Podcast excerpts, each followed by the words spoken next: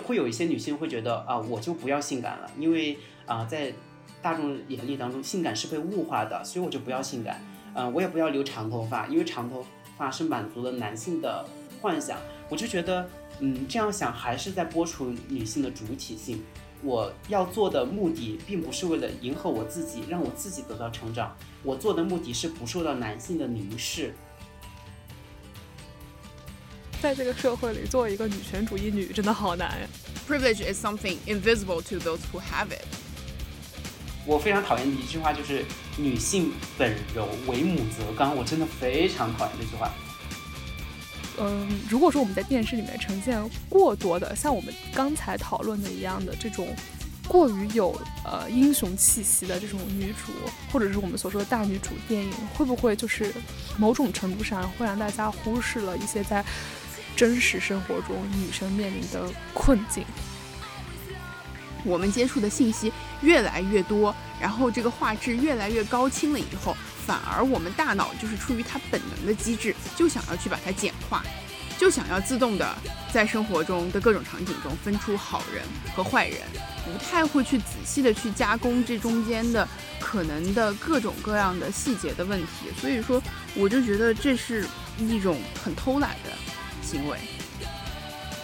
所以说，归根结底，其实我们想要看到的还是 diversity，就是想看到多样性，对，乱七八糟什么样的都有。嗯让一切都流动起来。对的，对的，让所有的东西都合理起来，所有的存在都合理起来。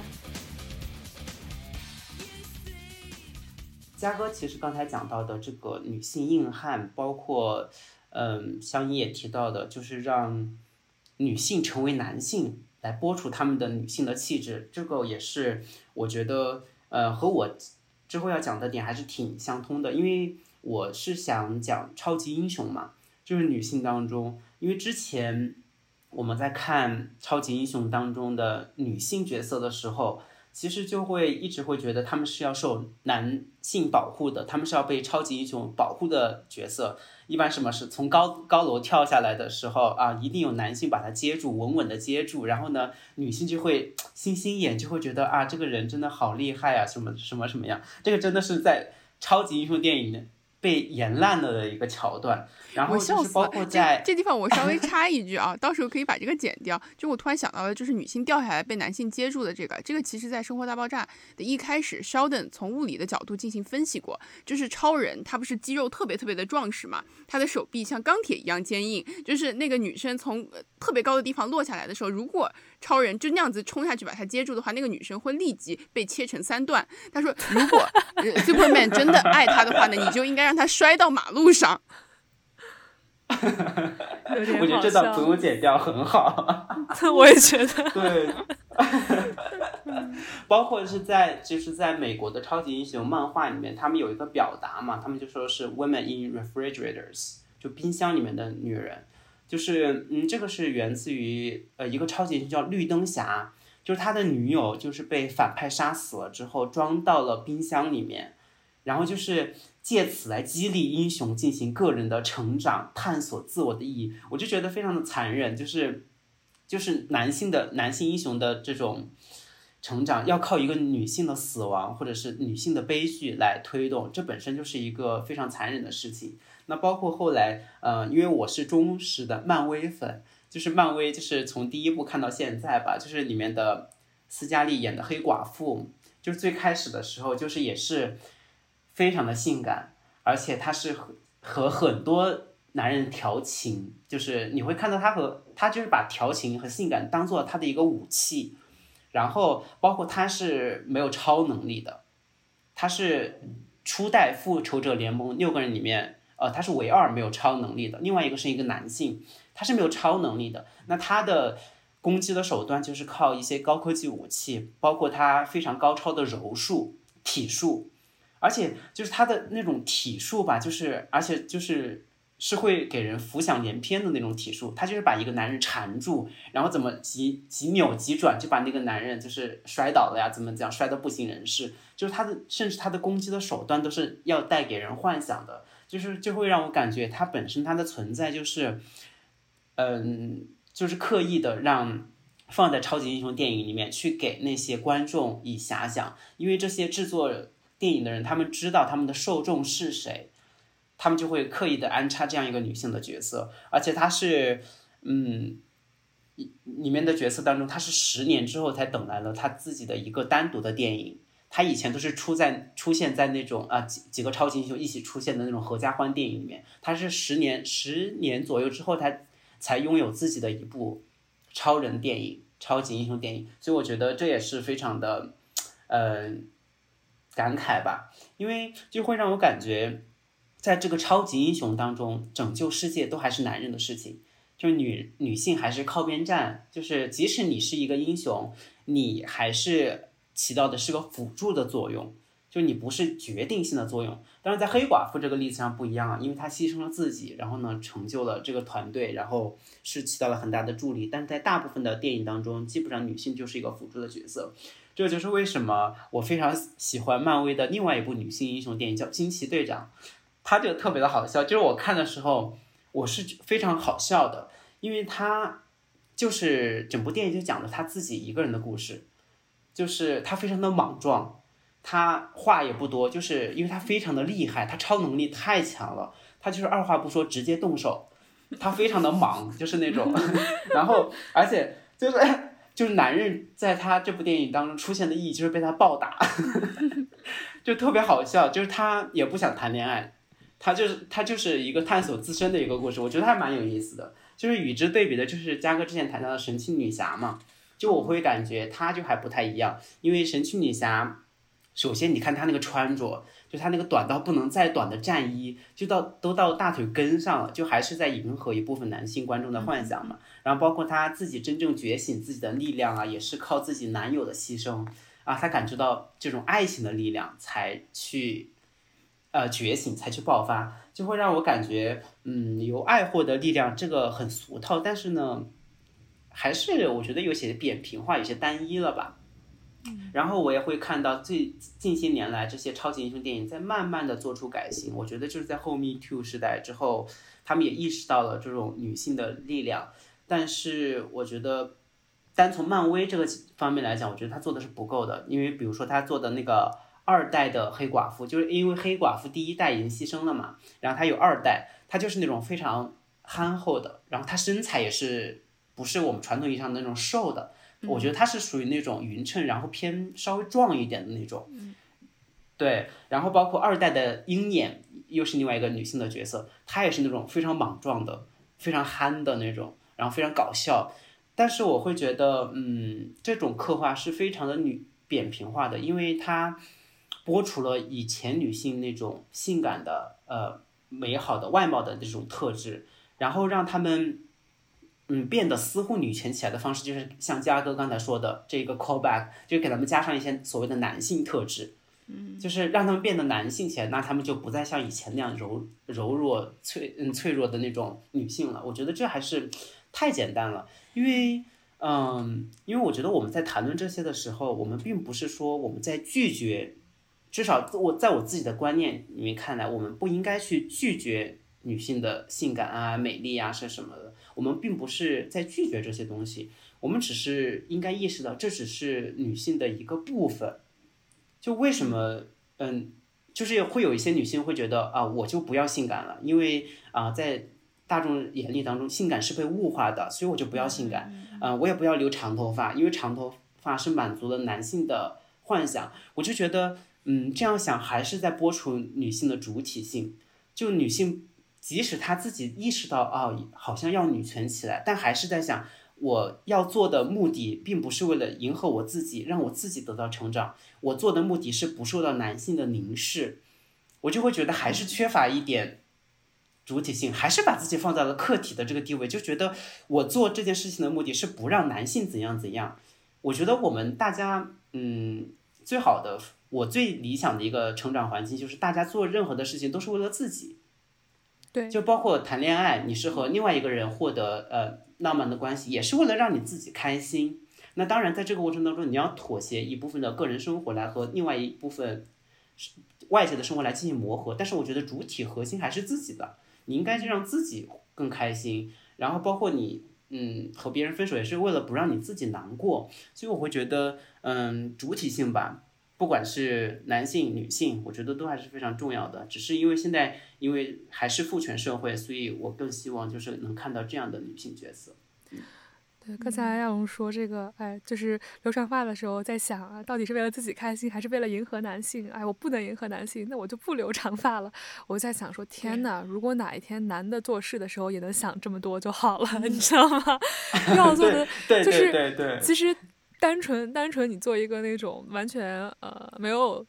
这种女权意识，或者是说啊，我就随你便，我就要顺从这种呃父权，我就要就是呃怎么说迎合男性的这种，就是都无所谓，就真的是。做 在这个社会里做一个女权主义女真的好难呀！就是我生怕自己做错了什么，违背了我的信仰，然后我做事情的时候都会想很多。所以说，但嗯，其实希望确实是有朝一日，如果我们可以见证到这种男的女的做什么事儿，只要自己开心就好，都不用去曲意逢迎，不用想太多就好了。哎，然后另外刚才亚龙说到这个呃女性的这种身段儿，或者说是这种呃。呃，怎么说来着？就是在讲黑寡妇的时候吧，就是我就一个形象就在我的脑海中哐的蹦出来了。就是你们有没有学过高中生物书上有一个女性的啊？那个你知道是什么了吧？那个穿粉色健美服，然后 健美对那个健美的女性。然后想说，就是我觉得，其实我觉得我们还是嗯稍微进步了一点的。就是我觉得我们的是。整体上的审美就是在从那种白幼瘦、弱柳扶风里面脱离，因为最近我们嗯也看到一些女明星，她有那种非常明显的肌肉和腹肌线条，就都不是那种比如说男的喜欢的什么 A 四腰或者是马甲线，她就是八块腹肌，然后也很勇敢的晒出来，并且大家也会说，嗯，你真你真帅，或者说你就是。非常的呃好看，怎么样的？我觉得，嗯，就是最近这两年还是能感觉到一些大家观念的进步的。就是当肌肉不再是一个呃男生的垄断，或者说是当女生拥有肌肉的时候，她没有必要被再嘲笑成一个什么女汉子，或者说是那种健美怎么样的。就是我觉得还蛮好的，嗯嗯，我觉得刚才亚龙说的那一点就是。就是说，希望有朝一日，大家做这些事情的时时候呢，出发点都是自己为了自己的成长，为了自己这个人人的成长，也不说男人女人吧，就是这个人的成长。呃，这个确实是一个比较理想的状态，希望是我们最终的目标吧。这就突然让我想到了，就我昨天我有跟你们说了嘛，我昨天不是做了一篇材料，那个里面就是一个男性，他讲为什么。就是性别平等对于男性也非常重要。他呢，他就一上来他就说自己，他就我给大家先定个性，我是一个就是中年呃男性。白人中年白人男性，然后呢，他说我为什么这么说呢？其实呢，他说他以前一直不不这么称自己的，就是他之前呃经历了一个事情，就是他读研究生的时候，他的呃他参加了一个就是性别平等，就是呃女性主义的那种那种学习小组，然后呢里面就只有他一个人是男的，剩下十一个组员全部都是女生。他就说那两个女生就开始有一天讨论一个事情，然后就当时在当时的那个情况下，三十年前有。一个白人女性，她当时说，就是我觉得，在现在的社会里面，所有的女性面对的压迫都是完全一样的，就是呃，在呃父权社会中，他们所有人的位置都是一样的，所以呢，他们会一定就是你从直觉上来说，大家应该自发的团结起来反抗的。然后呢，就一个黑人女性，她就说，我不这么觉得，哎。我然后那个黑人女性就问那个白人女性，就说：“我问你，你早上起来，你看到镜子里面，你看到的是什么？”然后那个白人女性她就说：“我看到的是一个女人。”然后那个黑人女性就说：“我就跟你不一样，我看到的就是一个黑人女性。”就是她就说：“This is how privilege work. Privilege, 呃，privilege works. Privilege is something invisible to those who have it.” 对，就是，所以说，他就就是那个那个男的，他就说，我当时在这之前，我是每天早上醒来，就是觉得自己非常进步的。我每天看到镜子里面呢，我看到的就是一个人，我就是一个纯粹的人，就是我看不到我是个男的，我看不到我是个白人，我就是个人。对，所以说我就是希望吧，最后我们能够达到这一点。但是呢，他当时也是通过这个对话以后，他意识到了，就自己必须要承认自己所先有的特权，你要看到这个特权才是可以的。所以说，就是希望吧，经过这个漫长的道路，有一天大家能够在镜子里面看到的都是个人。对，没错没错。对，我想到就是，嗯，这个黑人女性、白人女性，就是包括是在上世纪平权运动的时候，就就白人女性她们就比较的，就比较那个嘛，对，不太关照黑人女性的一些权益。这样我想到，其实香依刚才讲到那个女性肌肉，就是这种肌肉羞耻，我一下子就想到了，就是一部美剧，就是《疑犯追踪》里面的那个肖。他就是他的肌肉特别的，就是他他是肉搏机器，就暴力狂，就是打架特别厉害的那种。他身上的肌肉线条就特别的明显，就是你可以看到是经过很多训练的，就会让我产生一个想法，一个小小的疑问，就是我们通过用这种肌肉羞耻，包括所谓的邪恶羞耻，就是女性一定不能是邪恶的，包括至少在影视作品当中，就是她。一定要是一个美好的角色。我们通过这些羞耻，是不是？我觉得在某种程度上是属于一种打压女性的做法，就是让很多女性潜移默化的认为我自己体格上是不如男性的，我没有办法通过肌肉来保护自己啊，或者是我没有办法是邪恶的，所以我就没有办法拥有自己的欲望。我觉得就是这种规训吧，可能就是慢慢慢慢经年累月的累积起来，就导致了。真的可能就是有些女性就会觉得自己就是不如男性的，就是在体格上面啊，在各种方面就不如男性。我觉得这也是嗯，我自己认为的一种规训的手段，因为就是让我想到，嗯，我在影视作品当中好像很难去看到，呃，女性角色身上纯粹的那种邪恶与疯癫，就我我好像很少看到，因为我觉得。包括有一些女性反派，她们之所以成为了一些反派，或者说是她们身上之所以有这样一种力量的迸发，或者是邪恶的一面展露出来，我感觉就是她们之前受到的一些情感创伤，而且大部分都是她们作为母亲的角色，就是她们自己的孩子被呃杀了呀，或者是被怎么样，她们作为一个母亲的角色来觉醒黑暗的一面。这是让我感觉非常不适的一点，因为我感觉，嗯，我非常讨厌的一句话就是“女性本柔，为母则刚”，我真的非常讨厌这句话。哦，就是好像就是要成为一个母亲，呃，她必须要生一个孩子，她才能够觉醒她刚强的一面，这会让我感觉非常的奇怪。就不是说我们在谴责女性保护自己的孩子的时候不能刚强。只是我们当然看到很多优秀的影视作品，比如说，嗯，Francis McDormand 他演的三块广告牌，然后包括我之前看的一个印度片，他好像是说，呃，一个母亲的复仇，就是他女儿被轮奸了之后，他是展开了复仇，对对对，那部，对对，就是这种电影，当然他们展现的非常的好，展现了女性她在保护自己的孩子时候的力量，但是我不希望只看到这一点，我希望就是能看到纯粹的女性，她天生就是。反社会人格，疯批美人，你知道那种感觉吗？疯批对对对 对对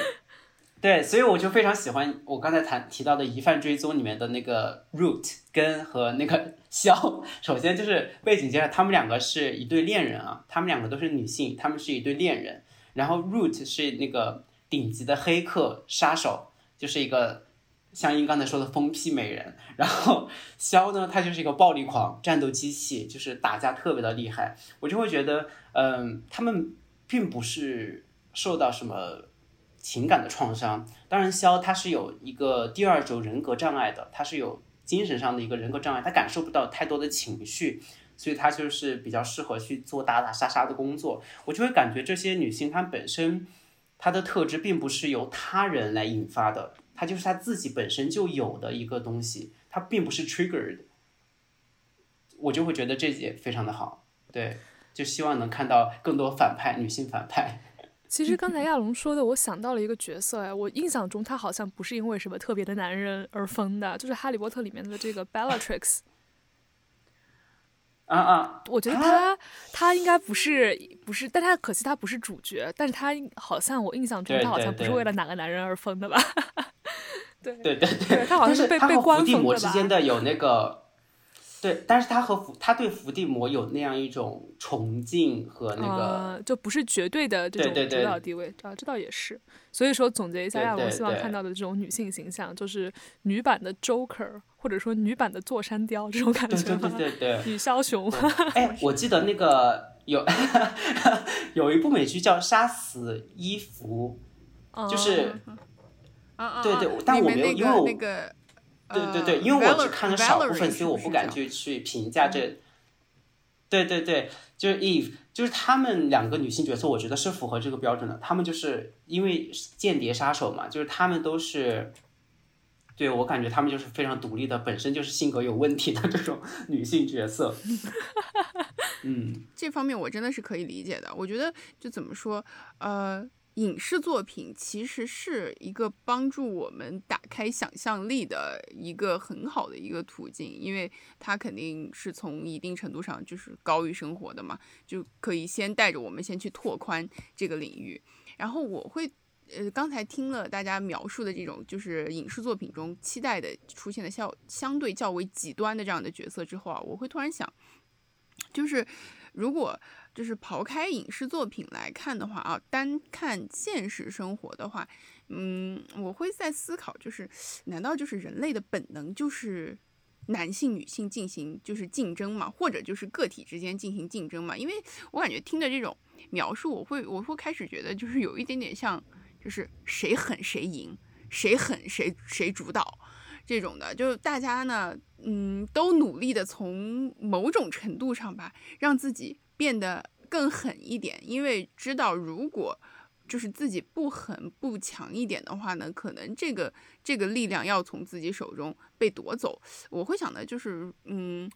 就当然，女性角色强大起来，这个肯定是一方面。就另外一方面，我觉得就是如果男性的这个角色一点就是还依旧是岿然不动的话，依旧是这个标准，然后女性的不断的是去朝这个狠又狠又又又强的这种方向去靠的话，呃，我觉得这个嗯，这样子的就是两种极端的矛盾可能会就是变得更加鲜明。我觉得就是男性的角色也肯定是会。就是慢慢的嗯有所演化，就是他得 budge，对吧？呃，男性也可以示弱啊，对吧？这是很正常的，让更多的男性意识到他们可以展示出柔弱的一面，就是展示出各种各样不安的一面。我觉得这样子的话，也不会让他们的这种，其实我觉得有的时候。特别强硬的摆出那种硬汉形象，是因为自己的心里面的这个 insecurity 非常的大，所以说要对要要外面装的非常坚强。所以说，我觉得可能到最后就是双方呢都就是 relax，对吧？你想要成为什么样的，你你就是什么样的嘛，你是什么样的，你强你就强，你想要呃哭泣，想要柔弱，你也能够放任自己去做那些。我觉得这个会是我就是最终的一个理想化的世界。所以说归根结嗯底，其实我们想要看到的还是 diversity，就是想看到多样性。对对，对乱七八糟什么样的都有。嗯，让一切都流动起来。对的对的，让所有的东西都合理起来，所有的存在都合理起来。嗯，对对对。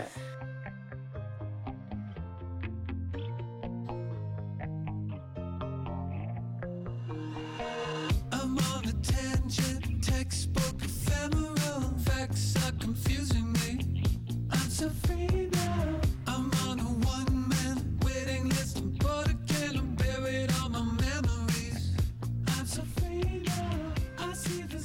其实我还准备了一个，就是，但是其实它呃，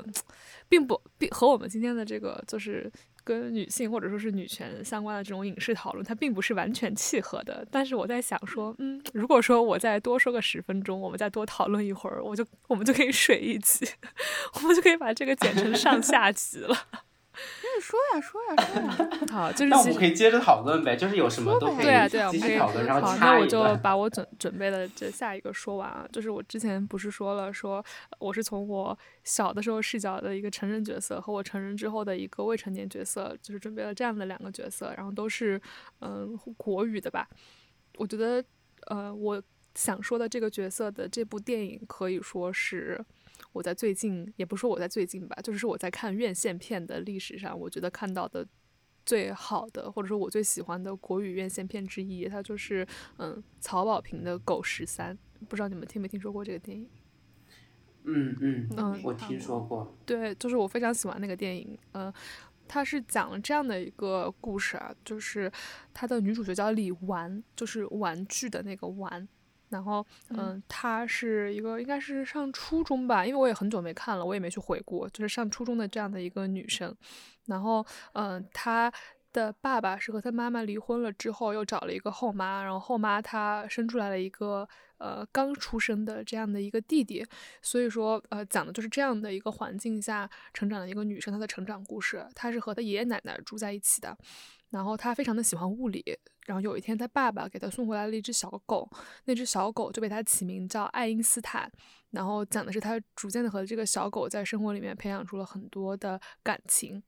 嗯，其实你要非如果说非要给这个电影概括一个主线，那就是爱因斯坦，那就是爱因斯坦他有一天呢走丢了，然后呃想当然的这个女主会非常的伤心，然后当时他们家里人想出的一个做法是什么呢？就是又找了一只长得差不多但一看就不是爱因斯坦的狗，然后来代替爱因斯坦，骗这个女生说爱因斯坦找到了，而且全家都来喊那只新狗爱因斯坦，是这样子的，然后就是又扯到了这个呃。片子的另一个副线吧，就是它是有一点点，也不是有一点点吧，是有非常明显的重男轻女的这种成长环境在的。然后他的弟弟刚出生的时候，他爷爷就说了这样一句话，说呃，意思是他叫李纨嘛，这个名字听起来就非常的挺随便的。然后最好笑的是，他这个里面还有一个李纨李纨的堂姐，然后这个女生的角色就名字就叫李唐，就是随便起的，堂姐的堂，一看就是随便起的。然后他爷爷就说说，哎，当时这个李纨的名字你们随便起的，那接下来我们怎么说也是一个男孩儿，这个名字我们可得好好起起啊。大概就是这种感觉吧，不是刚才我们说到他来了一只这个新的来代替原来的爱因斯坦这只狗嘛，就是新爱因斯坦。然后新爱因斯坦之后，后来李纨也逐渐的接受了他。然后结果有一次，这个新爱因斯坦把他的他的这个小弟弟给咬伤了。然后所以说这个、呃后妈呢就要坚决的把这只狗送走，然后他爸爸就要坚决的把这只狗送走。然后最后呢，呃，李纨是获得了一个物理竞赛里面的一个奖。然后他爸爸也是帮他摆宴席，这样庆祝什么的。然后他们最后就说这个，呃，他就问他爸爸说：“你把这个新的爱因斯坦送到哪里去了？”然后他爸爸其他妈，而且他妈妈他后妈当时非常坚决的说，一定要把这个爱因斯坦送到狗肉馆里面。然后他爸爸其实没有，他爸爸给他送到一个流浪狗收容所了。那其实结局也还蛮悲伤的，就是这只狗它自从送去流浪所、流浪收容所之后，就什么也没有吃，可能就是饿死了吧，大概是。所以这个电影它其实比较打动我的地方是它的真实感，因为我觉得现在我们我我这样说内容当然不可能概述这个电影的全部，就是需要大家去看一下。我当时在电影院里面看完这个电影，就有一种喘不过气来的感觉。然后一个是他拍的那个地方整个的色调和天气都灰压压的，然后第二个就是因为我觉得就每个。中国的人吧，我觉得或多或少都能看到，特别是像我们这一代以及我们这一代之前的这一代，我觉得都能从李纨身上看到一些自己的影子，尤其是女生。然后，嗯，在呃，我觉得这部电影打动我的地方就是它不是非黑即白的。比如说像虽然他们家重男轻女，他爷爷他爸爸，但是还是会呃，对于这个，并不是说像我们。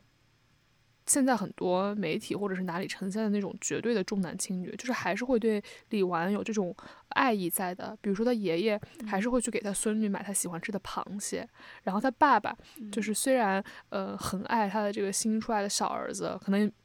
没准儿也觉得他儿子是他的希望，是他的香火，但是还是会大摆宴席来庆祝他女儿在这个物理竞赛上面拿奖。但是有的时候你又会感觉到。他的爱就是是没有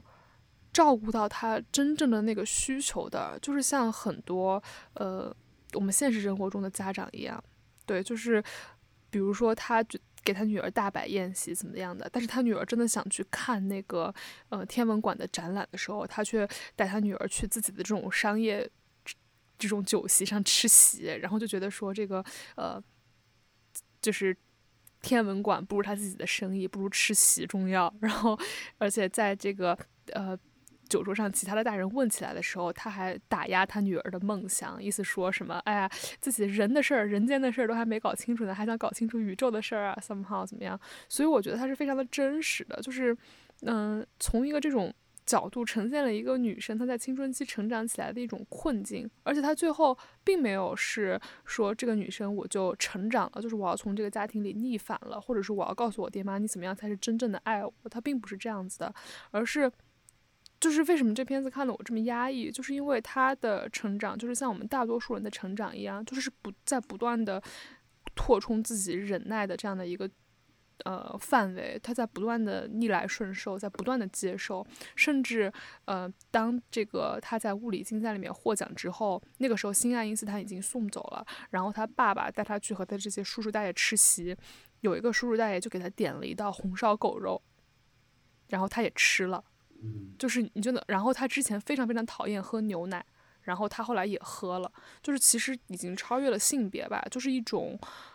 所有人在成长中都会面临的一个故事。然后这个女生是张雪迎演的，就是呃张雪迎那个时候呃可能和她真实的年龄也差不多吧，而且也没有 现虽然那个时候的张雪迎也是很漂亮，但是没有现在这么漂亮，就是一额头的闭口。也不化妆，然后还戴着牙套，然后皮肤也糙糙的，就会让人觉得非常的真实。所以说，我觉得这种真实的困境是非常的可贵的，就是不要把这个人搞得非常的英雄主义。就像是前两天那个深圳卫健委他的那个片子不是特别火嘛？我不知道你们看没看。就是是不是深圳卫健委啊？就是哪一个这种官方机构的妇女节宣传片，他就是否定了一些哎呃这种呃女性一定要获得成就，或者是女性一定要就是呃不被这种传统的家庭观念所束缚。他说就是要，其实很多女孩，她最后的结尾是一个反转的结尾，就是说其实很多的女孩子她在生活里面是嗯。没有成功的冲破这种学术、还有家庭、还有事业上的困境，然后没有比如说在面临这种跟踪狂或者家暴的时候，能够非常坚强果敢，而是呃，就可能有的时候你就是软弱的，可能有一些天花板它就是你冲不破的。他说，结尾大概就是这种拒绝美化，然后来呃呈现我们这种真实的困境，正是女生在生活中会遇到的真实的嗯困难。就是我觉得这一点也是非常可贵的。就是现在嗯总有些人，就是我不说总有些男的吧，我就说总有些人，他们会觉得说说啊，和韩国、日本相比，你们现在已经 like 足够好了，或者说你们现在还在网上这种成天打拳讨论这种问题，他已经呃非常的 呃。象征着我们已经做出了一种进步了，甚至是就是我的身边的也有人，一些朋，就是我的朋友吧，就是我之前应该也跟你们说过，他会觉得说，特别是现在在国外，因为这种后 Me Too 时代，或者是因为 PC 啊，就是因为政治正确，呃，会有一些比如说女性的候选人通道，然后导致一些男生因为这种所谓的不公平的竞争而被从里面淘汰掉，他会觉得说你们已经获得了足够的好处，然后，但是我觉得就是。嗯，如果说我们在电视里面呈现过多的像我们刚才讨论的一样的这种过于有呃英雄气息的这种女主，或者是我们所说的大女主电影，会不会就是某种程度上会让大家忽视了一些在真实生活中女生面临的困境？就跟前一阵子我们在冬奥的时候讨论，就是铁链女和我不知道能不能说啊，会被和谐掉吗？就是在讨论一些农村的女生和谷爱凌她们同时，就是其实我觉得就是来 promote 谷爱凌她的这些成就没有任何问题，也是非常 inspiring 的。但是呃，就是我觉得与此同时吧，就是我们也需要勇敢而真实的反映一些有困境的人。对，我个人还是很喜欢嗯谷爱对凌的啊。Never mind，好，嗯是的，我觉得首先相应，我刚听相应那段，这我觉得这首先就是再一次提到我刚才所说的那个看不到自己的特权，就以为一个就是 tilted ground，他们以为是一个就是平的一个公平的场地的时候呢，你稍微使一个力在另外一个方方向想把它推平的时候呢，他们就会立刻觉得就是自己是被压迫到的，就像嗯。就像我之前就是昨天做的那篇材料里面嘛，也是，就是那个男性他讲的，他和他上一档电视节目的时候，和四个愤怒的白人男性就是进行辩论的时候，那四个愤怒的那档节目的名字就叫做《A Black Woman stole my job。然后那四个男性讲的都是自己本身是多么呃就 qualified，然后呢，但是呢，就是因为现在的这种呃女权运动，然后呢，我的这就本来我应该升职的，然后呢，结果呢就就没有轮到我，就被一个黑人女性给抢走了。然后当时那个那个讲者他说，我听完了以后，我就回了他们一句话，就是首先这个节目的这个名字是怎么回事儿？这里面为什么是 my job？你为什么就 assume 这是 my job？呃，就为什么不是 a black woman 呃 gets a job 或 gets the job，对吧？就是你首先就是看不到自己的特权，然后呢，其次我觉得就是我也同意香音说的这一点，就是这是这真的让我很感慨啊！就是生活本来就是很复杂的，就是充满了各种 nuance 的，然后会让我有这种感觉，就是人的大脑真的是不太好使的那种。就是我会有种感觉，就在以前，在我们的得到的信息没有这么多，呃，我们观看这个世界的视角，就是呃，从科技手段上面来讲，画质没有那么高清的时候，我们反而似乎好像就是会去进行更多的分析、更多的探索、更多的思考，就会把一个粗糙的画质呢，努力的去加工，变得更生动一点。但是呢，现在呢，反而就是有了各种各样的科技手段。我们接触的信息越来越多，然后这个画质越来越高清了以后，反而我们大脑就是出于它本能的机制，就想要去把它简化，就想要自动的在生活中的各种场景中分出好人和坏人，分出那些就是英雄和普通人，呃，就不太会去仔细的去加工这中间的可能的各种各样的细节的问题。所以说，我就觉得这是一种就是嗯。就是很很偷懒的行为，所以说我我觉得我觉得好遗憾呀！大家就什么时候就一定要站个边儿，一定要站到哪一边儿，不是这边儿就是那边儿，让我觉得非常疲惫。嗯嗯，对，我也同意。就是现在对于女性的刻画，的确还是比较，嗯，不能说走极端吧，但是肯肯定你可以看到，它是在朝一个特定的方向在前进。我也非常同意，就是现在我们必须要去真实的去刻画一些女性的处境。但我觉得，就现在我们就我们这个社会，它的整个的一个影视制作的一个规章制度啊，各方面，我觉得还是比较难的。对我，我我觉得我们只能期待，可能其他的社会会拍类似的这样的一些作品。其实也也也有，我觉得只要我们去看，肯定会有。其实香音刚才在分享那个狗十三的时候，啊，我非常感慨，因为我想到另外一个李家人的故事，就是我前阵子看的《青春变形记》，也是我刚才提到的这个。它其实呃讲的就是一个，它相对要温情一点，因为它是皮克斯出的动画长片，它不太会像狗十三那样过于现实，但是呢，它也挺现实的。它讲的就是在二零二二零零二年。多伦多的一个华裔家庭，一个小女生，十三岁吧，十四岁还是十三岁？十三，她叫李美，对，十三，美美十十三，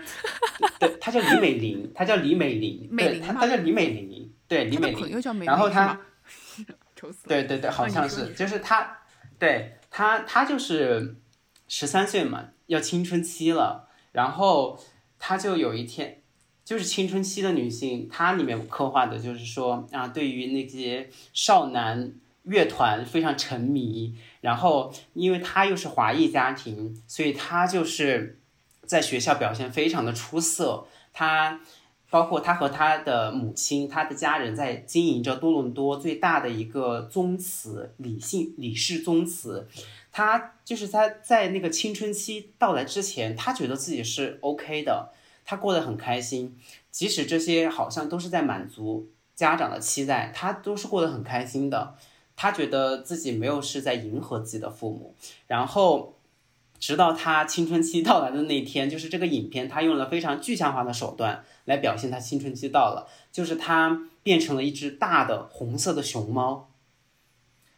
对，最后就是影片，到最后介绍就说这是他们家族的一个秘传，是他们在很多年很多年以前，他们家族的一个大母亲、大家长，他们的大家长是个母亲，是为了保护自己的子女后代，就是向天神索取力量，就变成了这种凶猛的红色熊猫野兽来保护自己的家族。然后这一个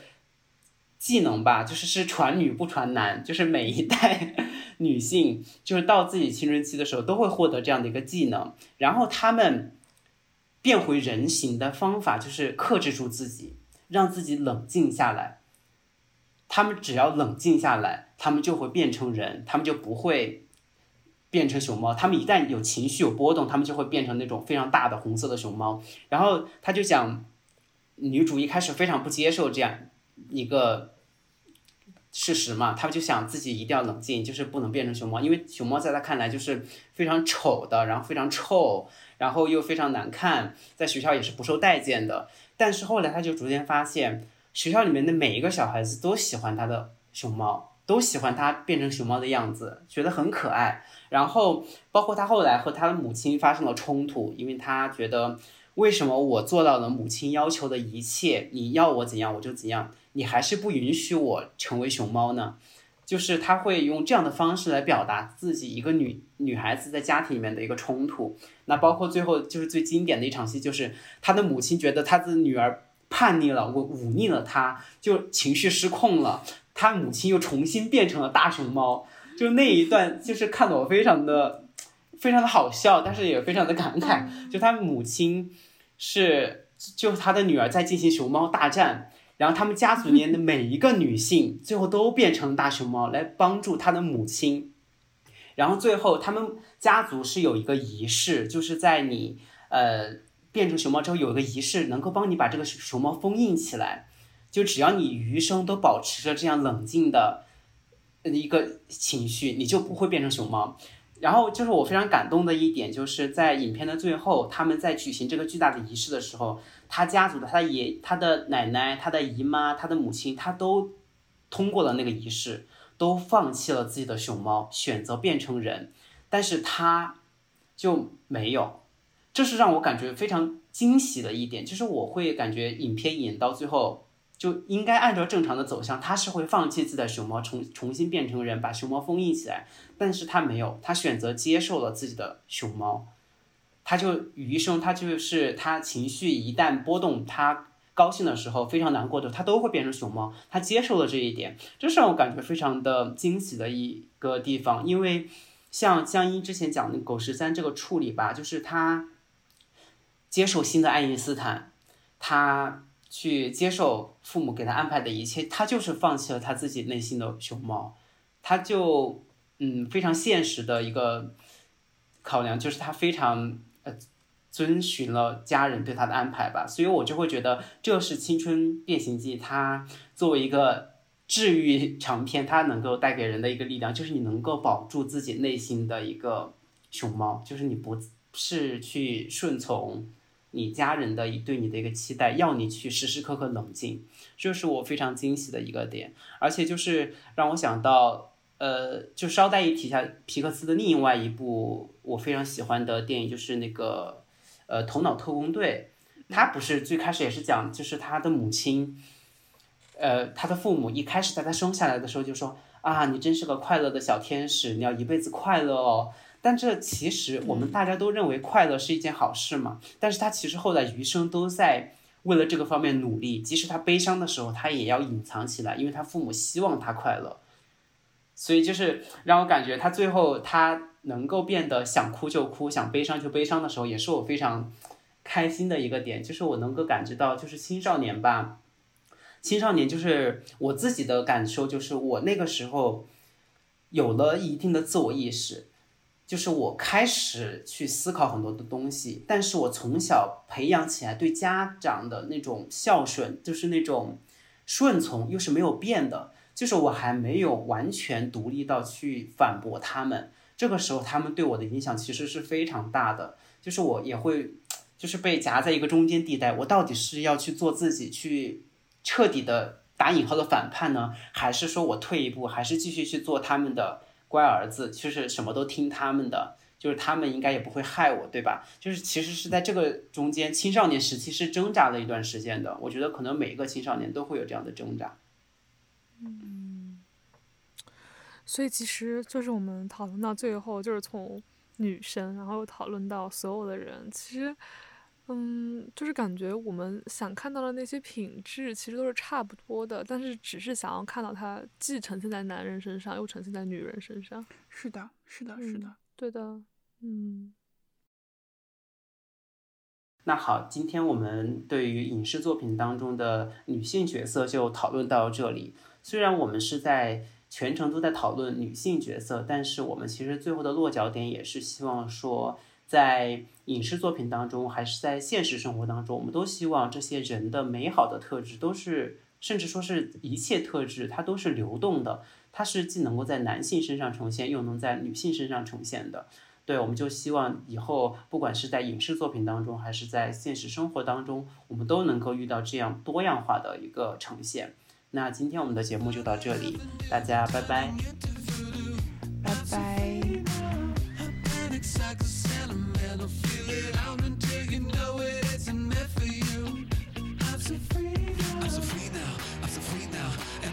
Walk is up to me now. And if I breathe now, I can scream now. You can hear me from the picket to police now. I'm a freeze out. These enemies out. They never see that I got no need to bend my knees down. Heaven forbid I never came. The time's running out. Nothing new.